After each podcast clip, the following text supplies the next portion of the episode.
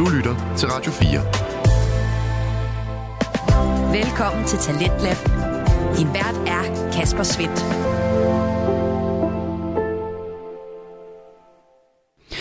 Og øh, jeg har fornøjelsen at byde dig på to danske fritidspodcasts her til aften, hvor du kan blive klogere på afhængighed og en medicinskandale, samt høre omkring farrollen. I aften kan jeg nemlig byde dig på Frygteligt Fascinerende og Den Stolte Far, to podcasts, som i aften lyder sådan her. Men lige nu så står Curtis Wright altså mellem dem og deres guldkald, og han lader ikke til sådan lige at lade sig presse.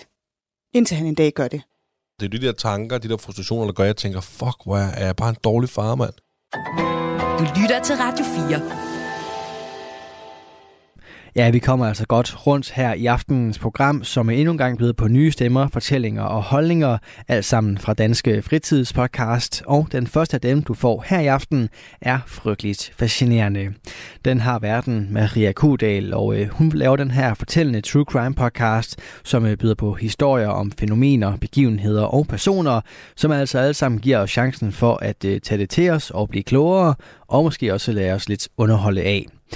Og i aften der er hun med med et øh, afsnit, som øh, består af det øh, samarbejde med to andre podcast-værter, nemlig Tobias Bjerg og Vilas Jacobsen, som tilsammen danner den naturvidenskabelige fritidspodcast En ting ad gangen.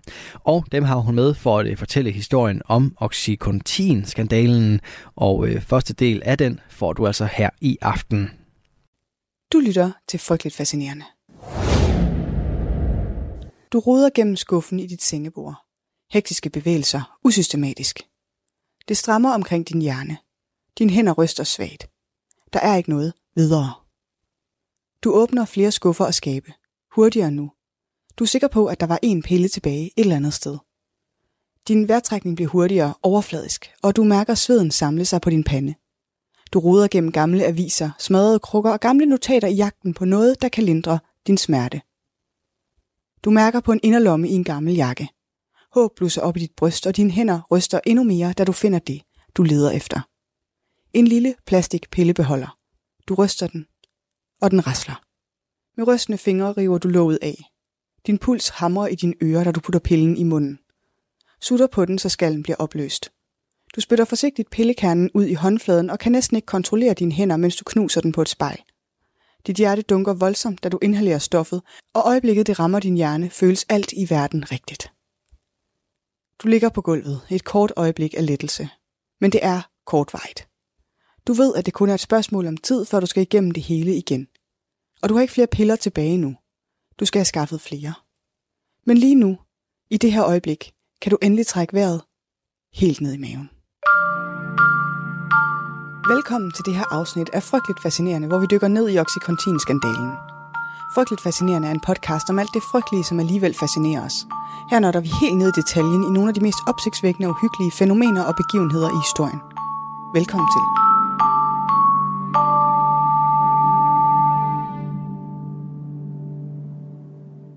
Hold nu, Magle, jeg har glædet mig til det her. Det har været på tapetet længe.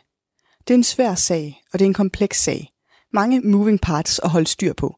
Og derfor er jeg jo også bare sindssygt glad for at have allieret mig med gutterne fra en ting ad gangen igen – så de kan tage alt den svære videnskab, og jeg kan hygge mig med historien. Kæmpe win. Som du allerede har hørt i introen, så handler dagens afsnit om Oxycontin-skandalen. Men før vi kan komme til, hvad det egentlig er for noget, så skal vi lige lidt tilbage i tiden. Helt centralt for Oxycontin-skandalen står Sackler-familien. Og som du er vant til her i podcasten, så starter vi lige med at spole tiden lidt tilbage. For nu skal vi altså tale historie. Og familie. Og familiehistorie. Og der er noget af et stamtræ her i historien og jeg skal forsøge at holde det overskueligt her på lyd. Men det er altså lidt med at holde på hat og briller i det. Men det er altså lidt med at holde på hat og briller i det. Men de første, som du skal møde, er tre brødre. Raymond, Mortimer og Arthur. De er lidt af et powerhouse. De er født som efterkommere af jødiske immigranter i USA, og så tager de alle tre en medicinsk uddannelse. Udover at arbejde som læger, så er de også alle sammen interesseret i udviklingen af medicin men eftersom de alle tre primært beskæftiger sig med psykiatrien, så er det ligesom også her, at deres fokus ligger. Og for lidt historisk kontekst her, så snakker vi altså psykiatrien i 1950'erne. Et tidspunkt i historien, hvor den bedste psykiatriske behandling er det hvide snit. Og det er jo ligesom ikke rigtig en behandlingsform, hvor man har kunder, der kommer igen og igen. Så da brødrene i 1950'erne køber firmaet Purdue Pharma, som arbejder med udviklingen af medicin, så er det en helt almindelig god forretning, men ikke mere end det. De famler lidt, fokuserer på udvikling og markedsføring af medicin til mentale sundhedsforstyrrelser. Og det gør de ret længe, før de rammer det, der skal vise sig at blive familiens guldæg. For særligt Arthur Sackler viser sig, udover at være en dygtig og virkelig anerkendt psykiater, så er han også det, man kalder næse for markedsføring. Og jeg mener det, når jeg siger næse. Han er om muligt en endnu bedre reklamemand, end han er læge. Det er ikke engang en overdrivelse at bruge ordet geni.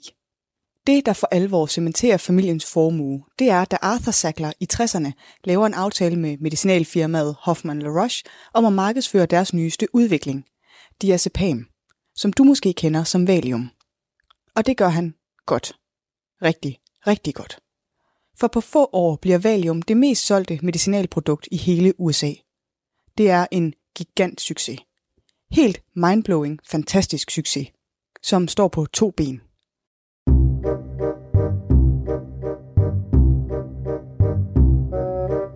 For det første så markedsføres Valium direkte til landets læger. Hey, kender I det her produkt? Det er skide godt til alt muligt. Kom I bare i gang med at give det til jeres patienter. Pisse fedt og ikke spor vanedannende skulle vi nok mene. Udskriv I det bare. Og for det andet så markedsføres det hæftigt mod kvinder. Hey, er dit liv også surt og stressende og træls og ikke spor sjovt? Er der aldrig nogen, der lytter til dig, men står du egenhændigt for at holde sammen på hele din familie, mens din mand bare driver den af og drikker øl i sin lænestol? Surt showmand, nap en valium. Måske kan du huske sangen Mother's Little Helper, som Rolling Stones har lavet. Om den stille desperation hos husmødre i provinsen, der er afhængige af medicin for at holde deres ensformige og utilfredsstillende liv ud. Den her markedsføring, den hviler på sådan en skrækkelig antagelse om, at livet er hårdt for husmødre, fordi at det er det bare, og det kan man ikke gøre noget som helst ved. Så derfor så må vi tilpasse kvinder til deres vilkår, i stedet for at gøre noget for at forbedre de vilkår. Samtidig så bliver Valium også udviklet som et forsøg på at vinde markedsandel fra et andet præparat, der hedder Miltown, som har haft en vis succes med at markedsføre sig på lidt samme måde. Og det er altså det produkt, som Arthur Sackler han hjælper med at markedsføre. Og selvom det ikke er ham, der opfinder den her retorik, så rider han i allerhøjeste grad på ryggen af den.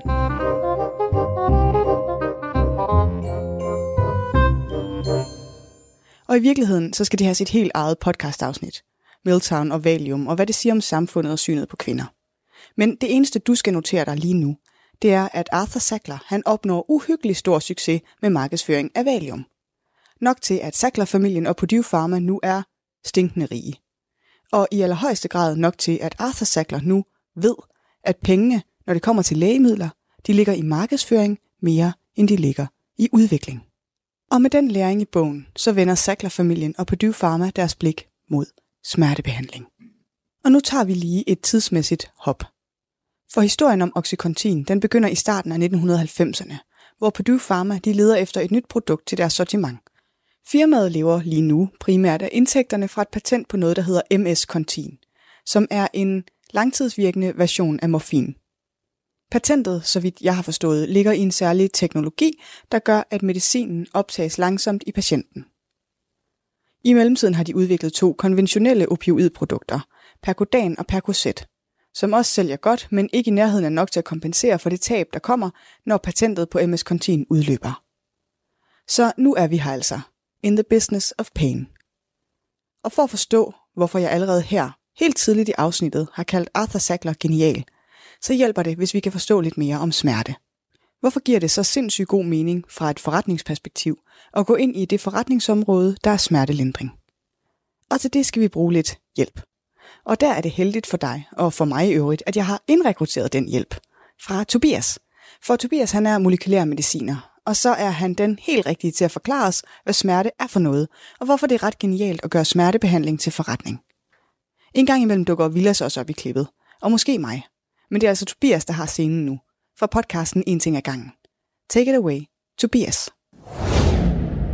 Man skal forestille sig, at hvis vi skal forstå det, så, så kan man forstå, at vi har nerver i hele kroppen, og de har mange forskellige funktioner, og man kan høre om mange forskellige neurotransmitter, om dopamin, endorfiner og alt muligt, det kan man høre om, men de kan have mange forskellige funktioner, afhængig af, i hvilken kontekst man snakker om det. Altså det, det, det kan godt være, at jeg har hørt bare generelt, og så får du udviklet dopamin, og det gør dig glad Det er godt, man har hørt om det. Det siger mange som populære artikler. Men det er bare sådan, okay, men dopamin har mange funktioner i mange forskellige kontekster, men for at forstå det, kan man ligesom tage et skridt tilbage. Øhm, så det, man skal forestille sig, det er, lad os nu tage et eksempel, der hedder, at man har sin, sin hånd, og du hammer den med en, øh, en hammer. Så står en hammer ned over den. Det gør ondt, og hvad gør du, når det gør ondt? Du vil måske gerne flytte den, eller i hvert fald gøre et eller andet med den, så den kommer væk fra smerten. Det, der sker, det er faktisk ret mange ting, og det er utroligt, hvor hurtigt det går, når man forstår, hvor mange ting, der sker. Der er en nerve, der sidder helt ude i vores fingre. Den har, den har en, øh, det, der hedder aksoner, som små lange øh, strenge, der stikker ud, så laverne kan være utrolig lange. De kan være op til en meter lange, de her nerveceller. Øh, og så har de simpelthen bare en, en hovedcelle, krop, og så har den sådan lange strenge, der stikker ud til forskellige ender. Så den ene ende, den er så klar til at modtage et eller andet sensorisk, en følelse, om det så er smerte eller et eller andet. Så har vi nogle bestemte øh, smertenerver, der kan mærke smerte. De bliver så aktiveret.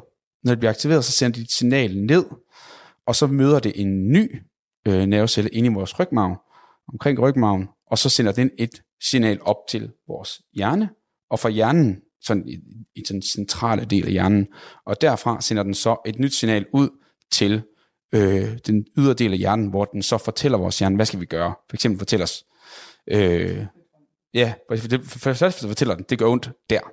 Så det er der, ligesom, der finder ud, det gør ondt der. Nummer to, måske skulle flytte den, og så sender det vil sige, et motorisk signal tilbage ud til din muskel, der er derude, der er, at du skal flytte den, eller gøre et eller andet. Det kan også være, hvis du har sat din hånd oven på en eller anden varm, varm plade, fjern den, ikke? Øhm, sådan nogle ting. Øh, og så Udover det, så sender den faktisk også et signal til en endogen smertelindring. Så endogen betyder bare, at vi faktisk har vores egen måde at lindre smerte på. Så sådan vores, det kommer fra os selv, endogen betyder, kommer fra os selv. Og det er nemlig det, som man kalder endorfiner. Det faktisk bare stå, betyder endogen morfin.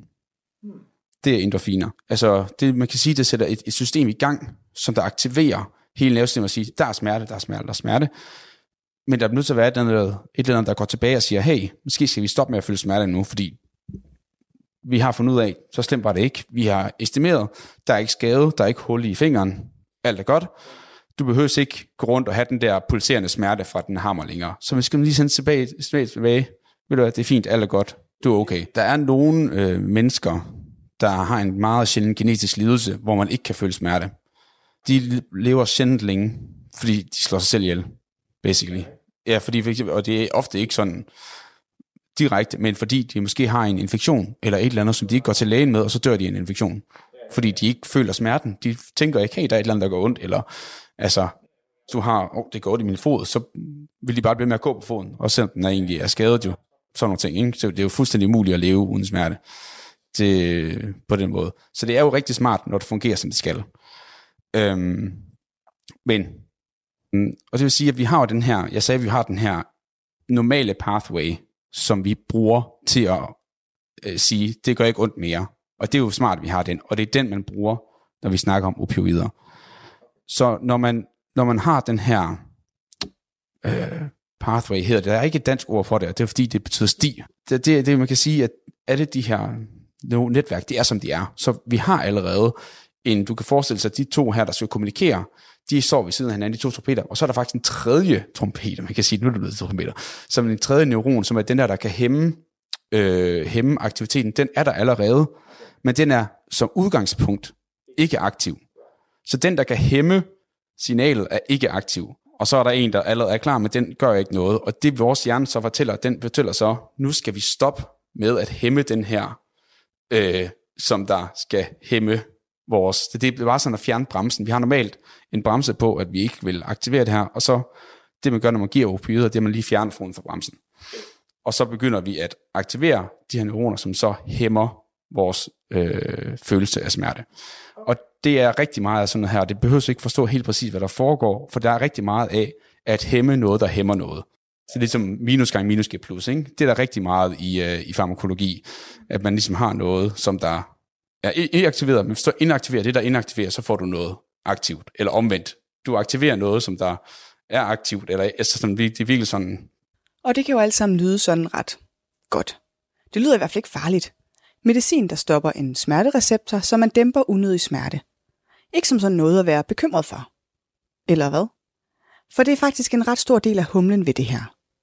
Opioidpræparater. Det er nogle rigtig gode præparater. De er rigtig gode til at gøre det, de skal. Og det er jo også derfor, at Purdue Pharma er interesseret i dem. Det er fedt at have gode produkter på hylderne, som virker. Så da Purdue Pharma ligesom finder ud af, at det her smertestillende, det er en god forretning, så er deres eneste problem, at de skal blive ved med at modificere produktet på en måde, så de kan blive ved med at have patent på det i en eller anden form. For når deres patent udløber, så kan alle lave billigere versioner af deres produkter, og så tjener de ikke lige så styrtende med penge på det, som de tidligere har gjort. Så altså, Purdue Pharma påbegynder arbejdet med at udvikle en ny smertestillende medicin, da deres patent på MS Contin er ved at udløbe. Så tænker de sådan, hvad kan vi ligesom gøre her? Og så tænker de også, hvad har vi på hylderne, og der har de det der, der hedder percodan, hvor hovedingrediensen er noget, der hedder oxycodon. Og det er et virkelig hardcore stykke smertestillende. Stærk opioid, som bliver brugt til døende kraftpatienter, basically. Det er målgruppen. De har meget smerte, og derfor skal de bruge noget god smertestillende til at behandle det. Så baseret på oxycodon, som altså er hovedingrediensen i percodan, som Purdue Pharma allerede har på hylderne, og som de kender og ved, hvordan man arbejder med, så kombinerer de det med den særlige teknologi fra MS Contin, der gør, at det aktive indholdsstof langsomt bliver frigivet over tid. Og bum, så har man et nyt produkt klar til markedet. Så Purdue Pharma de har deres produkt, og de laver noget markedsføringsmateriale og en produktbeskrivelse, og så skal de ligesom have det godkendt af FDA, før de kan få lov til at markedsføre og sælge deres produkter på det amerikanske marked. Og FDA det er sådan en slags fødevarestyrelse slash sundhedsstyrelse, som man altså skal igennem, hvis man vil sælge produkter af den karakter i USA. Ligesom i Danmark. Du skal have din medicin godkendt, før du må sælge den. Det nye produkt, som du nok allerede har gættet, hedder Oxycontin. Og i 1996 bliver Oxycontin og markedsføringsmaterialet og produktbeskrivelsen godkendt af Food and Drug Administration, og Purdue Pharma begynder at markedsføre det. Og det kan jo lyde lidt forjættende. FDA har godkendt Oxycontin. Så må det jo være sikkert og godt. Ligesom hvis Sundhedsstyrelsen godkender noget. Stamp of approval. Kloge mennesker har lavet kloge tests. Og der er bare lige hurtigt nødt til at stoppe dig. Du kan måske allerede høre det lidt på mig, for problemet med den her godkendelse, det er lidt, komplekst. Det første, du skal vide om FDA, det er, at det er en massivt amputeret offentlig instans. Den er underfinansieret. I årvis er de blevet skåret ned og skåret ned, fået fjernet ressortområder. Og det har altså noget med branchen for helse, alternativ medicin og kosttilskud at gøre. Og det er i virkeligheden også en helt anden historie. Men det er noget rimelig hardcore lobbyarbejde, der ligger bag ved den her reduktion. Og den reduktion, den gavner primært virksomheder, der gerne vil have deres produkter godkendt samtidig med at den primært er til ulempe for forbrugere, der gerne vil have sikre produkter. Men hvorom alting er, så er det sådan, at FDA i det store hele er blevet sådan en sæt et stempel på dokumenterne og så videre institution. Og hvad er så en sæt et stempel på dokumenterne og så videre institution, tænker du måske? Ja, men det er sådan en institution, der simpelthen bare sætter stempler på dokumenter og skynder sig videre til næste sag. I praksis betyder det, at de i et vidt omfang baserer deres afgørelser på de dokumenter og de undersøgelser, som virksomhederne selv sender med deres ansøgning. De udfører kun i meget sjældne tilfælde deres egne tests. De har simpelthen ikke kompetencerne. Så for det meste, hvis et firma som for eksempel Purdue Pharma sender en ansøgning med deres dokumentation ind, så bliver det bare godkendt. Radio 4. Ikke så forudsigeligt. Du er skruet ind på programmet Talents Lab her på Radio 4, hvor jeg, Kasper Svindt, i aften kan præsentere dig for to afsnit fra Danske Fritidspodcast. Og her først er det fra Frygteligt Fascinerende, en fortællende true crime podcast med verden Maria Kudal, som i aftens episode også får hjælp fra to podcastværter, Tobias Bjerg og Vilas Jacobsen, som tilsammen udgør den naturvidenskabelige en ting af gangen. Og det er altså trions fortælling om Oxycontin-skandalen, vi vender tilbage til her. Og måske tænker du så allerede, aha, så er det bare det, der sker. Purdue Pharma sender noget dokumentation ind, FDA godkender det, og så Oxycontin på markedet, uden at nogen har tjekket det. Men det er det faktisk ikke. For Purdue Pharma, de render ind i en af de eneste embedsfolk inde hos FDA, som faktisk grundigt gennemgår alting. Overvejer, om det holder vand. Om formuleringerne er tydelige og rigtige. Curtis Wright. Curtis Wright, han er den omhyggelige type, og han er faldet over en formulering i Purdue Pharmas materiale, som han ikke bryder sig om. Oxycontin is believed to be less addictive than other opioids. Is believed. Hvad i alverden betyder det? Is believed. Hvem er det, der tror eller er overbevist om, at Oxycontin er mindre vanedannende end andre opioider? Og hvorfor står der ikke, at Oxycontin er mindre vanedannende end andre opioider? Svaret på det er selvfølgelig simpelt, fordi det er der ikke nogen dokumentation for. Men hvis FDA godkender formuleringen, så er det på en måde det samme som, at FDA er overbevist om, at Oxycontin er mindre vanedannende end andre opioider. Og det er Curtis Wright i hvert fald ikke overbevist om, så han afviser ansøgningen. Og det bliver lidt en hovedpine for Purdue det her. De prøver alt muligt. De justerer ordlyd, de presser Curtis, de holder møde efter møde. Men Curtis, han står fast. Og det gør Purdue sådan set også. Hele deres strategi med Oxycontin hviler på, at de kan markedsføre stoffet som mindre vanedannende. For det de vil er nemlig, at de vil markedsføre stoffet til en bredere målgruppe, end det normalt er muligt med stærke opioider. Netop fordi de er så afhængighedsskabende, så giver man normalt kun stærke opioider til kræftpatienter eller til folk, der er døende eller har akutte, meget stærke smerter. Det vil Purdue gerne ændre på med Oxycontin. De vil have et opioid, der er mindre vanedannende og derfor kan markedsføres meget bredere end det. Men lige nu så står Curtis Wright altså mellem dem og deres guldkald. Og han lader ikke til sådan lige at lade sig presse. Indtil han en dag gør det. Sådan lidt ud af det blå skifter Curtis mening. Godkender materialet og giver Purdue Pharma grønt lys til at producere, sælge og markedsføre Oxycontin som et opioid, der er mindre vanedannende end andre. Sikker, effektiv smertebehandling til alle mulige patientgrupper. Vær så god. Bum. Sikke et skifte. Stor mystik. Hvad får ham lige pludselig til at skifte mening? Og det er selvfølgelig ikke til at sige. Der kan være så mange grunde. Hvem er jeg til at spekulere i den slags? Men som en sidenote vil jeg bare lige nævne, at Curtis han opsiger sit job hos FDA kort efter godkendelsen. Ud af det blå. Og under et år senere har han fået et helt nyt job et andet sted. Du kan sikkert selv gætte hvor. Og når man skal forstå Oxycontin-skandalen, så er det lige så meget et spørgsmål om reklame, som det er et spørgsmål om medicin. For selvom Arthur Sackler, familiens geniale reklamemand, er død før Oxycontin kommer på markedet, så har han ikke levet forgæves. Og Richard Sackler, som er anden generation af Sackler i Purdue Pharma og i øvrigt søn af Raymond, han har lært en ting eller to af sin onkel. Faktisk så er strategien for Oxycontin begyndt langt inden godkendelsen kommer i hus, helt tilbage i udviklingsfasen. Her har Richard Sackler og hans folk nemlig haft fokus på et helt særligt brandingmæssigt problem. Opioidprodukter generelt og morfin i særdeleshed har sådan nogle lidt ærgerlige konnotationer. Død, palliativ behandling, det gælder for så vidt både for læger og sundhedspersonale og for den almindelige befolkning. Og hvis der er noget, der ikke er sexet i markedsføring, så er det død og ødelæggelse. Tell me about it. Det gælder også, når man gerne vil have en sponsor til sin podcast, og ens podcast handler om død og ødelæggelse. Så Richard Sackler, han har virkelig været på arbejde med Oxycontin. Afholdt fokusgruppeinterviews, testet hvad folk associerer med forskellige navne og forskellige dele af navne. Kontin har allerede et pissegodt ry. Deres teknologi i MS Contin var revolutionerende, og den har virket rigtig godt. Så det holder de fast i. Og Oxy, det lander de på efter omfattende undersøgelser, der viser, at folk associerer det med liv og med luft. Og det er også ud fra de associationer, at Purdue tilrettelægger deres forbrugerrettede markedsføring. De optager sådan nogle patosbaserede reklamefilm med smilende amerikanere, der gentager budskabet, at Oxycontin gave me my life back. Men faktisk er det slet ikke den forbrugerrettede markedsføring, der er Purdues hovedfokus. Den er sekundær, for at sige det mildt. Cherry on top. Det, som Purdue virkelig satser på, er markedsføring til sundhedspersonale. Og helt konkret praktiserende læger. Oxycontin er receptpligtig, og hvis lægerne ikke udskriver det, så har Purdue ingen forretning. Heldigvis for dem, så er det en strategi, som de har prøvet før. Med Valium. De ved, at det virker, og de ved, hvordan de skal gøre det.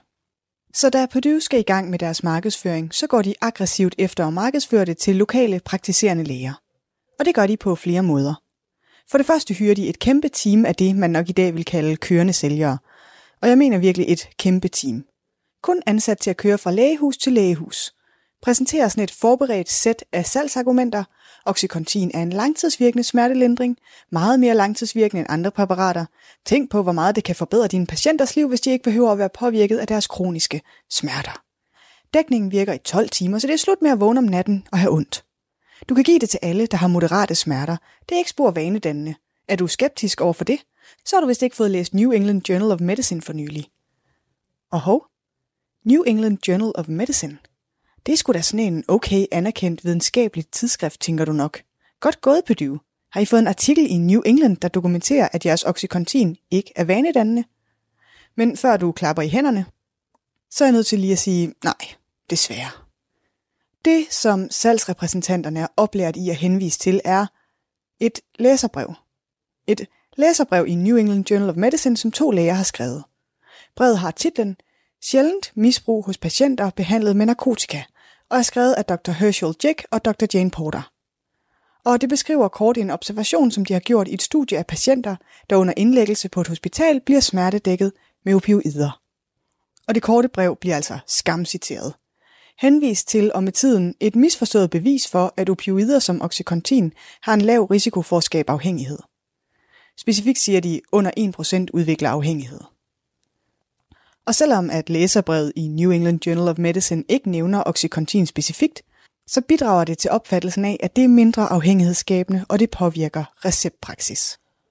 Og selvom læserbrevet handler om en hospitalskontekst, så går Purdue's markedsføringsrepræsentanter i byen med den påstand om, at det også gælder for piller, som man giver patienterne med hjem. Og det der under 1%, det hænger virkelig ved. Det spreder sig simpelthen som en steppebrand. Shit pickles, det er et godt tal. Helt vildt faktisk. Ikke noget, man behøver at bekymre sig om. Nu kan man roligt udskrive det her produkt til alle mulige patienter for alt muligt. For med medicin, der er det sådan, at man skal vurdere, om eventuelle bivirkninger bliver opvejet af virkningen af medicinen. Og for mange smertepatienter, der har det tidligere været sådan, at de ikke kan få en ordentlig smertedækning, fordi risikoen for afhængighed simpelthen er for stor. Not anymore, happy days. Fra et salgsperspektiv, så har Oxycontin sin største tidlige succes i landlige småbyer, der allerede er fyldt med lukkede fabrikker og dollarstores og folk på overførselsindkomst. Purdue udvælger omhyggeligt de læger, der er mest modtagelige for deres markedsføring ved hjælp af oplysninger, de køber fra datanetværket IMS Health, for at finde ud af, hvilke læger i hvilke byer, der udskriver mest smertestillende medicin. Hvis en læge allerede udskriver en masse Percocet eller Vicodin, så bliver der sendt en repræsentant ud for at præsentere fordelene ved Oxycontins styrke og længerevarende virkning. Men udover deres korps af kørende sælgere, så gør Purdue Pharma også alt muligt andet. De uddeler gratis prøver, de udvikler omfattende markedsføringsmaterialer, brochurer, informationspakker og publikationer, der fremhæver Oxycontins fordele og effektivitet i behandlingen af kronisk smerte. De udvikler sågar en lille Oxycontin pillebamse, der smiler og ser sådan rigtig hyggelig ud. Som så kan sidde på apoteker og lægeværelser og minde alle om, hvor harmløst og uskyldigt Oxycontin er.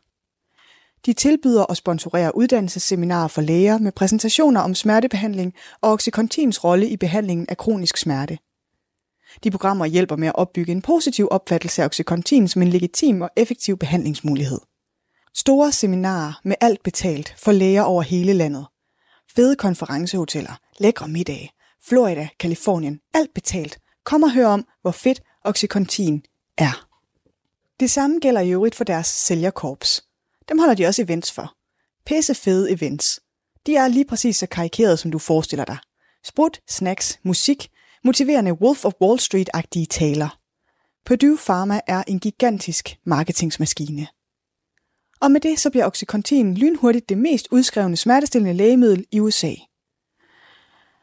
Men som du nok allerede har fornemmet, så er det bare ikke en kapitalisme solskinshistorie om en kick-ass iværksætter, der bare sparker røv på kold canvas med sin always be closing strategi. Og det er det ikke, fordi historien om Oxycontin og dens egenskaber er lidt for god til at være sand. Og det skal Tobias fortælle os lidt om, hvorfor. Det, jeg har kigget meget ind på, hvad afhængighed er, og jeg synes, det, er sådan lidt, det har været lidt svært at finde nogen, der har beskrevet det ordentligt. Så jeg har selv lavet en liste på fem faktorer, der er ekstremt, eller der er mere eller mindre øh, vigtige for, øh, hvor meget afhængig og hvor nemt et stof kan gøre dig afhængig. Se, det er derfor, det er fedt at have sådan noget Tobias med, altså en, en forsker i molekylær medicin, der bare lige kan gå ind og faktisk lave en rigtig liste omkring sådan nogle ting her. 10 ud af 10. Det er derfor, jeg ikke skal lave det her selv. yes. Men de fem ting, det er. Nummer et, der, du, du skal, det stof, du indtager, skal give dig en eller anden form for tolerance. Og tolerance vil sige, at du tager øh, en pille mm. første dag, måske for at få en effekt, og to uger efter skal du faktisk tage to piller for at få den samme effekt, som du fik før. Ah, okay. Så skal du tage tre. Det er sådan, du skal være en optrap. Du er nødt til at tage mere. Din krop skal Okay. tolerere Så- ikke? så hvis du- Nummer to, der skal være det, der hedder, der er igen ikke et godt dansk navn, det hedder drug liking på engelsk. Simpelthen, du, skal kunne lide at tage stoffer. Altså det skal kunne aktivere nydelsescenteret i hjernen. Vi har et center i hjernen, øh, som der er med til at give os nydelse, når vi gør basale ting. Så det bliver hjernen glad for. Hey, du spiser noget mad. Fedt. Det er godt for vores oplevelse. Hey, du har sex. Du øh, er ved at give øh, en ny generation. Det er godt for vores overlevelse. Mm. Basalt del af vores hjerne. Øh, og mange af de her stoffer, det aktiverer også øh, nogle af de tidlige i hjernen, hvor vi får den her følelse. Det er også vigtigt, at du gør det. Øh, fordi så får du lyst til at gøre det igen. Og nummer tre, du skal få abstinenser. Det vil sige, at du skal simpelthen få det dårligt, når du ikke tager det. Ah, okay. Så det vil sige, at du, og abstinenser, det kommer også ind på lidt senere, hvad det egentlig er. Abstinenser er egentlig bare det modsatte, en mod, ofte den modsatte effekt af den effekt, du får af at tage stoffet. Ah, okay. Og det er for eksempel en ting med opioider, der er fordi man ofte for, kan man få forstoppelse, hvis du tager opioider, men hvis du stopper, så begynder du at få diarré. Ah. Øh, og så er der fire, det der hedder øh, afhængighed, og det er ikke afhængig i sin rent fald, men øh, det er engelsk ord, dependence, altså du er afhængig af det stof for at kunne klare dig. Og det er ah. her for eksempel, at smertelindrende har en rigtig stor effekt. Fordi hvis du for eksempel tager et stof, som der gør dig glad, kun. For eksempel, du kunne drikke alkohol, fordi du bliver glad af det. Men du er ikke afhængig af alkohol, for at have det godt. Men du er afhængig af et smertelindrende stof, for at bare kunne overleve. Fordi det gør ondt i din dagligdag. Ja, ja, ja. Så er der noget, der hedder dependence. Altså, du er dependent på det her, for at komme igennem din hverdag. Det giver mening. Mm. Og, og, og, og de fire her, det er egentlig noget, som man kan se i størstedelen af alle stoffer, du indtager. For eksempel, du kan tage kaffe som et eksempel. Ikke? Der er en tolerance. Hvis du mm. drikker kaffe hver dag, så til sidst skal du drikke mere kaffe, for at få samme. Yes. Ikke?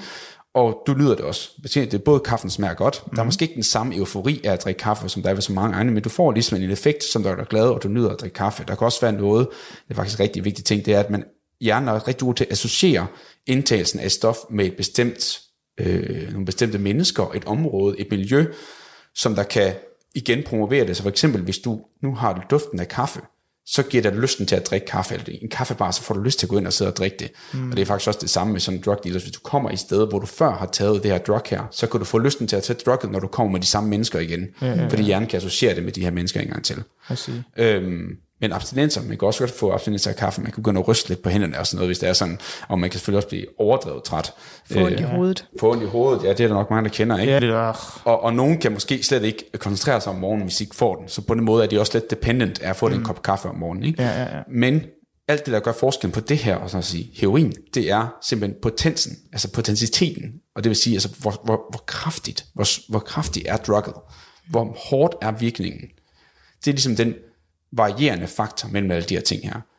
Øhm, og der er jo kaffe, altså du skal indtage rigtig, rigtig meget kaffe over lang tid, før du får en effekt. Mm. Mens for eksempel bare et enkelt skud heroin er nærmest nok Ja, ja, ja. til at ramme det her. Og det er der forskellen er på, hvor stor sandsynligheden for noget der afhængighed. Så det kan ligesom, det kan ligesom, deres potens kan så give en hurtigere tolerance for eksempel, og det kan være virkelig noget, der gør dig virkelig glad, så du virkelig bare lyst til at gå der. Så kan abstinensen være så voldsom, at du ikke har lyst til at stoppe igen. Ikke? Mm. Så er det virkelig, altså, så de, de ting ligesom det, man skal skrue på, for at man kan få en forståelse for, hvor afhængig man er. Så hvordan gør opioider en afhængig? Og det har Tobias faktisk også forklaret mig, men det var lidt teknisk, så her er min forkortede fortolkning. Et af Tobias' kriterier for afhængighed er det her tolerance. Det har vi jo lige lært. Og opioider de er rigtig gode til at opbygge tolerance, fordi de har den der effekt, at de hæmmer de signalstoffer i vores nervesystem, som gør, at vi oplever smerte. Og når de bliver hæmmet kunstigt, så tænker kroppen, hovsa, at det var lige godt pokkers, jeg vil gerne tilbage til mit gamle niveau af de signalstoffer, så den overkompenserer. Producerer mere. Så gradvist så skal man altså tage mere stof for at få samme effekt. Men udover det, så betyder det også, at hvis man stopper med at tage opioider, så har man lige pludselig alt, alt for mange af de her smertesignalstoffer, og så får man det altså ganske frygteligt. Og det er med til at gøre stoffet afhængighedsskabende. Med til. For det er en kombination af ting, og det kan Tobias lige uddybe. Så det er en af de ting, der er rigtig vigtige. Og så er der den anden ting, jeg lige vil nævne også, det er den her drug liking.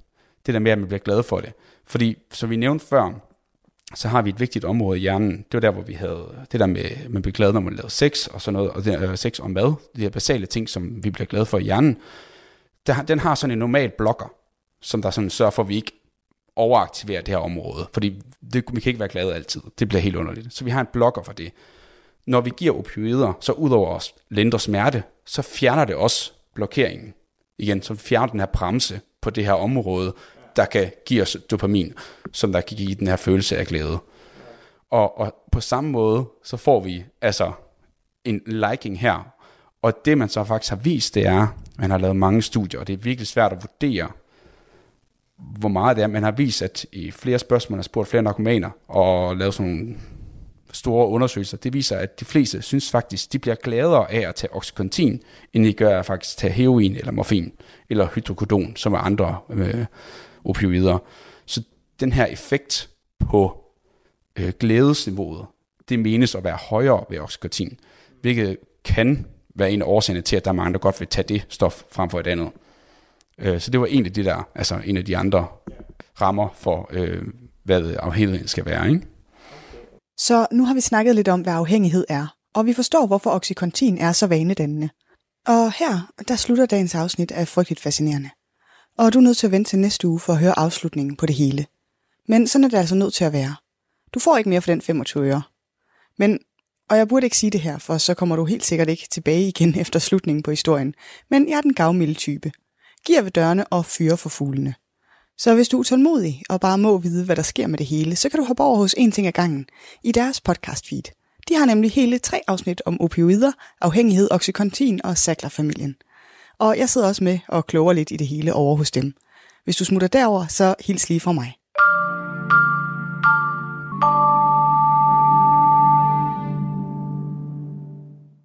Researchen til det her afsnit er primært baseret på bogen Empire of Pain, som Patrick Radden Keefe har skrevet. Men jeg har også været nede i PopMed og på The Guardian, BBC, DR, TV2 og alle mulige andre steder. Du lytter til Talentlab på Radio 4. Og her var det aftenens første fritidspodcast, som øh, rundede af, og det var altså Maria Kudal, der fik hjælp fra hendes to podcast venner, Tobias Bjerg og Vilas Jacobsen, og øh, tilsammen fortalte de om første del af Oxycontin-skandalen. Det gjorde de i den her fortællende True Crime podcast, der hedder Frygteligt Fascinerende, og den kan du finde flere afsnit fra inde på din foretrukne podcast tjeneste, og også følge med i inde på det sociale medie Instagram. Og en øh, podcast, som øh, du også kan både kan følge på sociale medier og på podcast tjenester, det er Den Stolte Far, der består af Niklas Ritter og Magnus Hvid. De præsenterer her en øh, samtale- og interviewpodcast, som tager fat i ja, farrollen og byder på underholdning og mulighed for at spejle dig selv som forældre, eller hvis ikke du har børn, så måske blive klogere på livet med børn. I aften der skal det både handle om øh, frustrationer, jul i varmen og fritidsaktiviteter. Og første bid af den samtale får du her.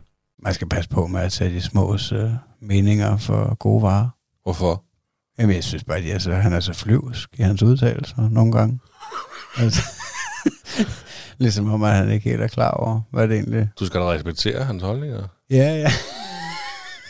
Altså, Skal han også have stemmeret? det skal han da. Ja. Jeg stemmer på Paw Patrol. På Chase. Man stiller ikke op, skat. Jo, det gør han.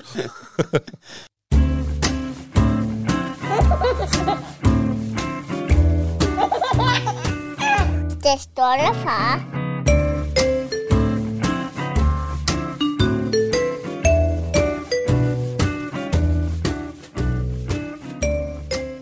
Så blev det altså afsnit 112 nede i kælderen med Magnus Hvid og Niklas Ritter. Babu, babu. Woo, woo, woo, woo, woo. 1 2 du. Aha. Velkommen til den her podcast. Den stolte far. Det er vel lige, hvad vi er. Ja. Og tusind tak, fordi du lytter med derude, kære lytter. Og giver det fem stjerner og alt det kærlighed, du har behov for. Har du det godt, Magnus Hvide? Jeg skal jo generelt ikke klage. Altså, jeg ved godt, det er mit standardsvar næsten, at uh, det kunne være være jo, men uh, Det går wow, wow. jamen, jeg har det sgu meget godt. Det Du ser godt ud, jo. Ja, altså jeg måske høvlet lige rigeligt med bajer den sidste måneds tid, men udover det, så har det faktisk meget godt. Jamen, det ved lytterne godt. De kan bare høre vores podcast, jo. Hvad med dig? Jeg har det sgu også godt. Jeg vil, jeg vil lige for øhm, allerede nu beklage, hvis jeg kommer til at hose lidt i den her episode. Mere end jeg plejer. Jeg er jo kendt for... Nej, men jeg, har- jeg har lige været sådan hostesyg og sådan noget. Der er ligesom om, at, øh, at nu er det, det sidste på vej ud, så min hosten, det er som om, at øh, nu rører jeg også cigaretter, ikke? Så nogle gange kan det være lidt svært at føle, at man kan få vejret, og så skal man sådan hoste igennem og få forløsning. Ja. Og ikke kun igennem tidsmand, men også igennem lungerne, ikke? Ja, halsrøret. Lige præcis. Der er sgu ikke noget, som når det brænder. Så det vil jeg allerede fra starten af beklage. Jeg skal prøve at styre mig. Øhm, men ellers så har jeg det godt. Og derhjemme, der er du stadig en stolt far. Jamen, det er jeg da. Jeg er mega stolt i øjeblikket. Men det kommer vi til. Øhm, nej, Elliot er faktisk syg. Ja, han er lige blevet rask. Han øh, har lige haft tre dages feber. Vi skulle faktisk have optaget i går, men jeg spurgte, om I ikke kunne øh, Ja, udskyde en dag, fordi at, øh, jeg havde en kone, der var utrolig træt. Hun havde op hele natten. Ja, Jeg havde lidt indtryk af, at I har været i søvn under skud. Ja, og det har øh, Michelle især. Ja. Det er ofte hende, der er i søvn- søvnunderskud, fordi at jeg har jo den gode undskyldning, der hedder, at jeg skal arbejde. Så, men jeg kan udmærket godt se, når det er ved at være rigtig presset, så tager jeg selvfølgelig til. Og øhm, det gjorde jeg i går. I går sagde jeg til hende, at øhm, ved du hvad, skat? Du går op og sover på første sengen i vores soveværelse, og jeg bliver nede og sover i stuen med Elliot. Fordi så får du ro hele natten, og så skal jeg nok tage ham, når han vågner, og de der ting her, ikke? Så var du nattevagten. Det var jeg nemlig. Men øhm, ej, altså heldigvis så er han ved at blive ret, så natten har ikke været så slem, som jeg frygtede. Og det er dejligt. Ja, og hun fik en dejlig natsøvn. Fortjent, velfortjent. Happy wife, happy life. Det er sådan, det er. Det, Ja. Man kan ikke komme udenom det. Det kan man er nødt til at stille dem tilfreds. Men øhm, ja, men ellers så går det dejligt. Øhm, Ja, det er glad der for. er ikke så meget der. Eddie er glad. Elliot er glad. Og Mille er glad. Jeg er Så. glad. Ja, så er du også glad. Og undulaten er glad. Nå, er den det? Ja, ja. Den flyver rundt og har det fedt. Kan den nogle tricks endnu? Ikke en skid, mand. Den er ikke en skid tam mere. Den, når den er gået helt i den anden. Fuldstændig, men det er den. Den var jo, wild. hvis vi lige skal tale om den skide ondulat igen, så, så blev den jo sindssygt tam, så mega hurtigt. Og jeg har jo YouTubet og googlet og alt muligt for at gøre en tam, eller ondulat tam, ikke? og det gik perfekt. Vi købte den også som unge, ikke? Men til gengæld så har jeg jo også læst, at man hurtigt kan, den kan, du kan hurtigt miste dens tillid. Hvis du er for voldsom, eller får lavet Ah, nogle ting, okay. den ikke synes er fedt. Og jeg mistænker lidt, fordi Eddie var jo virkelig, virkelig, virkelig begejstret. Især fordi den kunne sidde på hans hånd og flyve rundt, og, og du kunne næsten kalde på den, ikke? Og så tror jeg bare, at han har måske været voldsom i nogle situationer, og jagtet den lidt for meget, for dengang ville han op på fingeren, og så den ligesom trukket sig. Og øh, hver dag, der kæmper jeg med at vinde dens tillid igen, med sådan en hirsekolbe, og stå, kom, kom, kom, kom, kis, kis, kis, kis. Øh, skal jeg ikke skide, mand. Den klår på mig. Lige snart jeg ligger den der hirsekolbe fremme, så begynder den ned af den, og tager den op i hånden og hen til hovedet. Mm. Ej, Sådan en rigtig primadonna-fugl der. Ej, Gider den det, sgu ikke. det er motiverende. Ja, men det kan den, altså, buret, vi har købt sådan en stort flot bur til den, og det er hele tiden åben. Så det er faktisk mega hyggeligt. Så den flyver rundt i stuen og ind, når den skal have noget at æde, og så hygger den sig bare. Men den hopper sgu ikke op på dine fingre længere. Ja, den kommer ikke at sætte sig på nogen. Nej, det gør den ikke. Ah, okay. Så. Men øh, det kommer nok. Jeg regner med, at jeg skal på barsel lige om lidt. Så jeg satser på, at der går jeg intensivt I træningslejr. i træningslejr med den der ondulat. Ja, for fanden, ellers bliver det sgu lange fem år, hvis den lever så længe, eller hvad det var. Jeg kan Det ikke passer huske. bare sig selv, efter den, den hygger bare. Det er bare, det er bare være sjovt for os, Ja. hvis den kunne give en sutter en gang imellem. Ikke? Altså, Ja, ja, eller bare ja, slå en kolbe. Ja, præcis. i hånden Tag opvasken. Altså, kom nu i gang, mand. Tror du, er for sjovt? Det koster 650 kroner, mand. Så Ja, skal lave lidt for de penge der. altså fisken er næsten sjovere. Ja, ja, det er jo det. Det er det jo. De er jo sgu også meget hyggelige, ikke? Der er jo også frøer i nu, ikke? Så det er sgu meget fedt. Men man kan ikke kæle med nogen af dem. Det er du ikke. Nej. Det er med, at de prøver nogle gange, når man giver dem mad, ikke? Eller giver dem mad. Frøerne? Øh, ja, eller bare alle fiskene sådan noget. Jeg stikker hånden ned til dem. Ja. Ja, se hvad. Det er meget sjovt. Så. Nå, nok om øh, min zoologiske have derhjemme. ja, Skal vi komme i gang? lad os gøre det.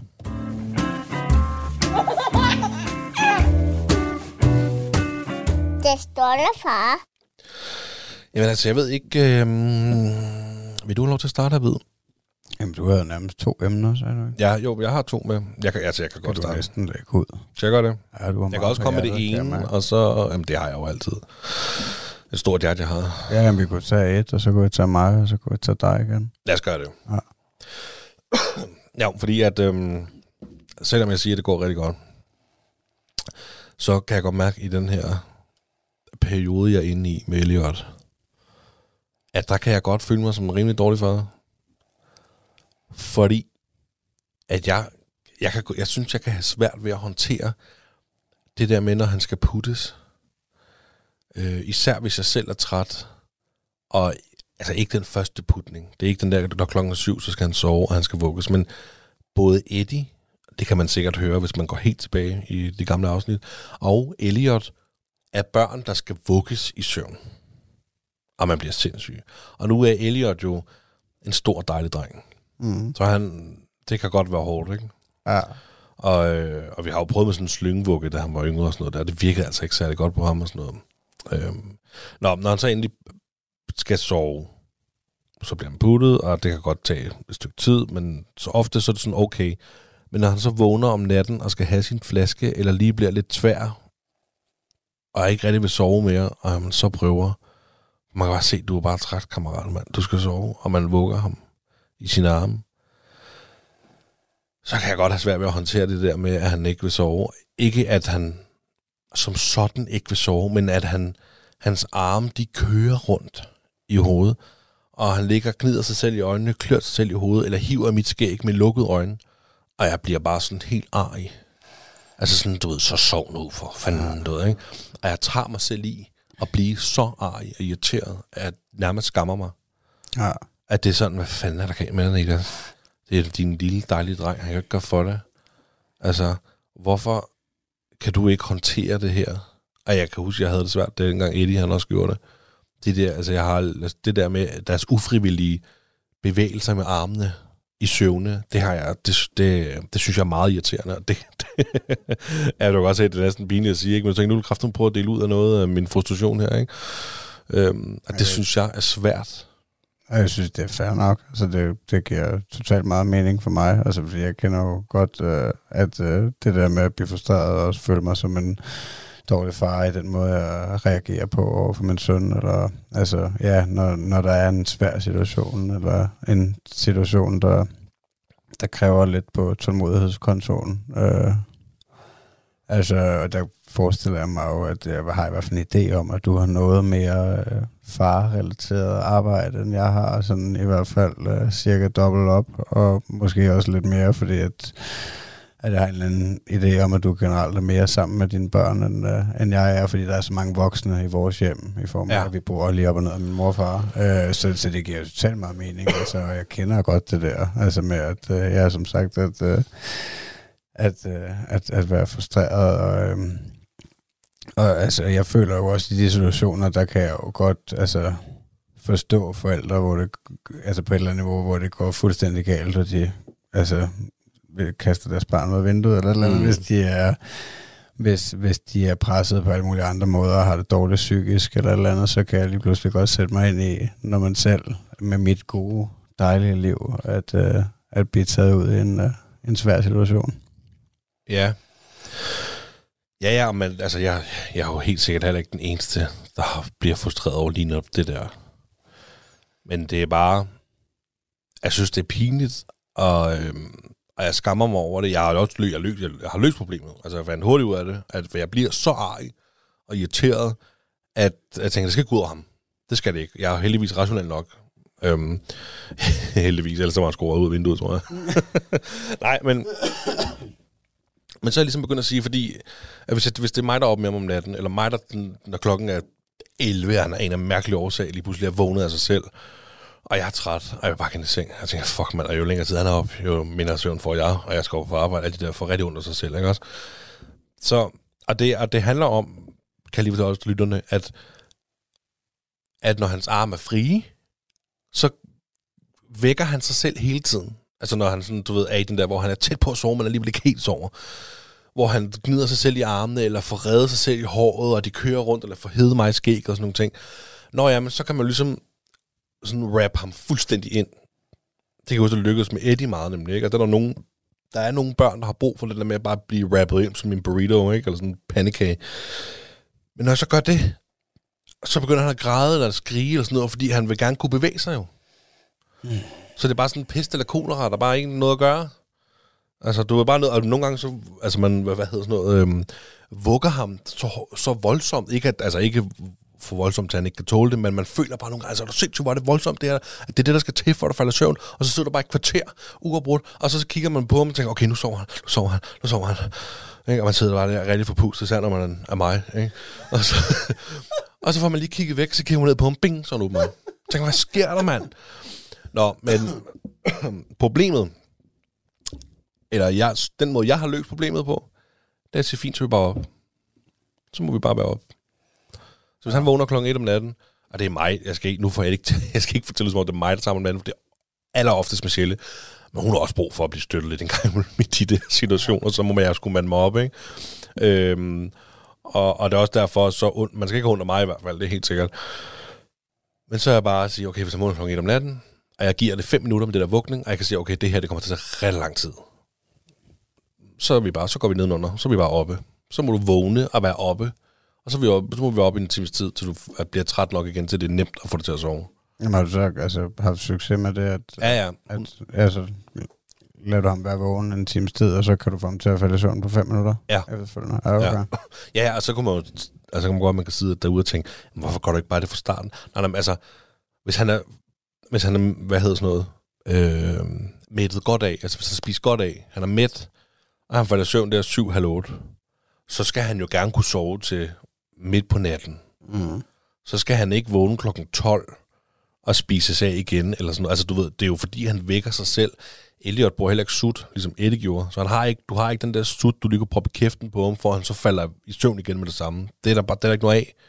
Det var der med, det kan jeg huske med Eddie, han kunne godt vågne om natten, men så fik jeg bare sutten bum, så videre. Det kan du ikke med Elliot. Så er du ligesom nødt til ligesom at våge ham i søvn igen, og det kan bare, det kan bare tage lang tid.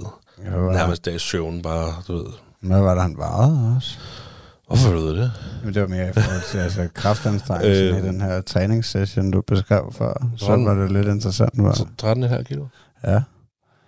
Ja, men det altså, kan jeg også godt sætte mig ind i, at, Eller øh, 13 kilo? at, Ja. altså, fordi jeg, øh, jeg gjorde meget, da Thomas var, var helt lille, skråstreg, relativt lille, at jeg også dansede med ham øh, Ja. i søvn, altså også hvor, at, jeg ved ikke om, altså det var også en form for vugning, men ja, jeg dansede ligesom bare rundt til noget musik, og det kunne godt tage, øh, det ved jeg ikke, tre kvarter nogle gange, eller et eller andet, ikke? Øh, altså det synes jeg var hårdt dengang, og der er han jo måske var det halve, eller sådan noget. Mm. Så øh, jeg kan da godt Men- mig i... Undskyld. Hvis, hvis jeg bare kunne det med Elliot i en halv time. Ja. tage ham op og sådan bevæge mig stille og roligt rundt til lidt blid musik. Altså, jeg kan godt huske det, det lød virkelig hyggeligt dengang. Jeg kan godt huske, du fortalte, at, øh, at det var sådan, du fik ham til at sove. Så vil jeg i hvert fald også gerne gøre det. Fordi at sidde i, i du ved, med begge sine arme, og han bare, og hvis det ikke er armene, så begynder de at syre, så er du nødt til at bruge kroppen frem og tilbage, ikke? og så tager du ben, øh, hænderne ned på benene, og så begynder du sådan at vippe med benene, for så kan det ligesom, ikke? Altså, der, han ligger bare der, og han er lige ved at følge i søvn, og så, lige så åbner han bare øjnene, så han ikke, han er ikke kommet ind i den der søvn der. Sådan, nej, men... Ja, det er sindssygt irriterende, også hvis man har et par ting, man gerne vil selv, ikke? som for eksempel at sove. Altså. Ja, altså det er oftest, når jeg er træt og i underskud ja. På søvnen, det er der, jeg af mig selv. Altså, Ja, jeg synes, det hele det er synd for mig, ikke? Og det er det bare overhovedet ikke. Det er bare mig, der... altså, og jeg kan virkelig godt føle mig, det er de der tanker, de der frustrationer, der gør, at jeg tænker, fuck, hvor er er jeg bare en dårlig far, mand. Jeg kan simpelthen ikke håndtere det der. Ja. Øhm, jeg har heldigvis løst det. Altså, det, øh, hvis, man, skal- hvis jeg skal klappe mig selv på skulderen, så, så synes jeg, at den løsning, det er, det er simpelthen bedre, at jeg bare vælger at være oppe med ham. For det kan jeg godt overskue. For så ligesom, okay, så er vi bare oppe. Og så kan man ligesom, jeg kan tænde fjernsynet, jeg kan sætte en eller anden serie på, jeg er i gang med at se, og så kan jeg ligge mig på gulvet ved siden af ham, mens han ligger og leger og hygger, eller vi kan bare kramme lidt, eller sådan noget, mens han er vågen, ikke? Og så når han er ligesom er blevet rigtig træt igen, så er det nemmere at lægge ham.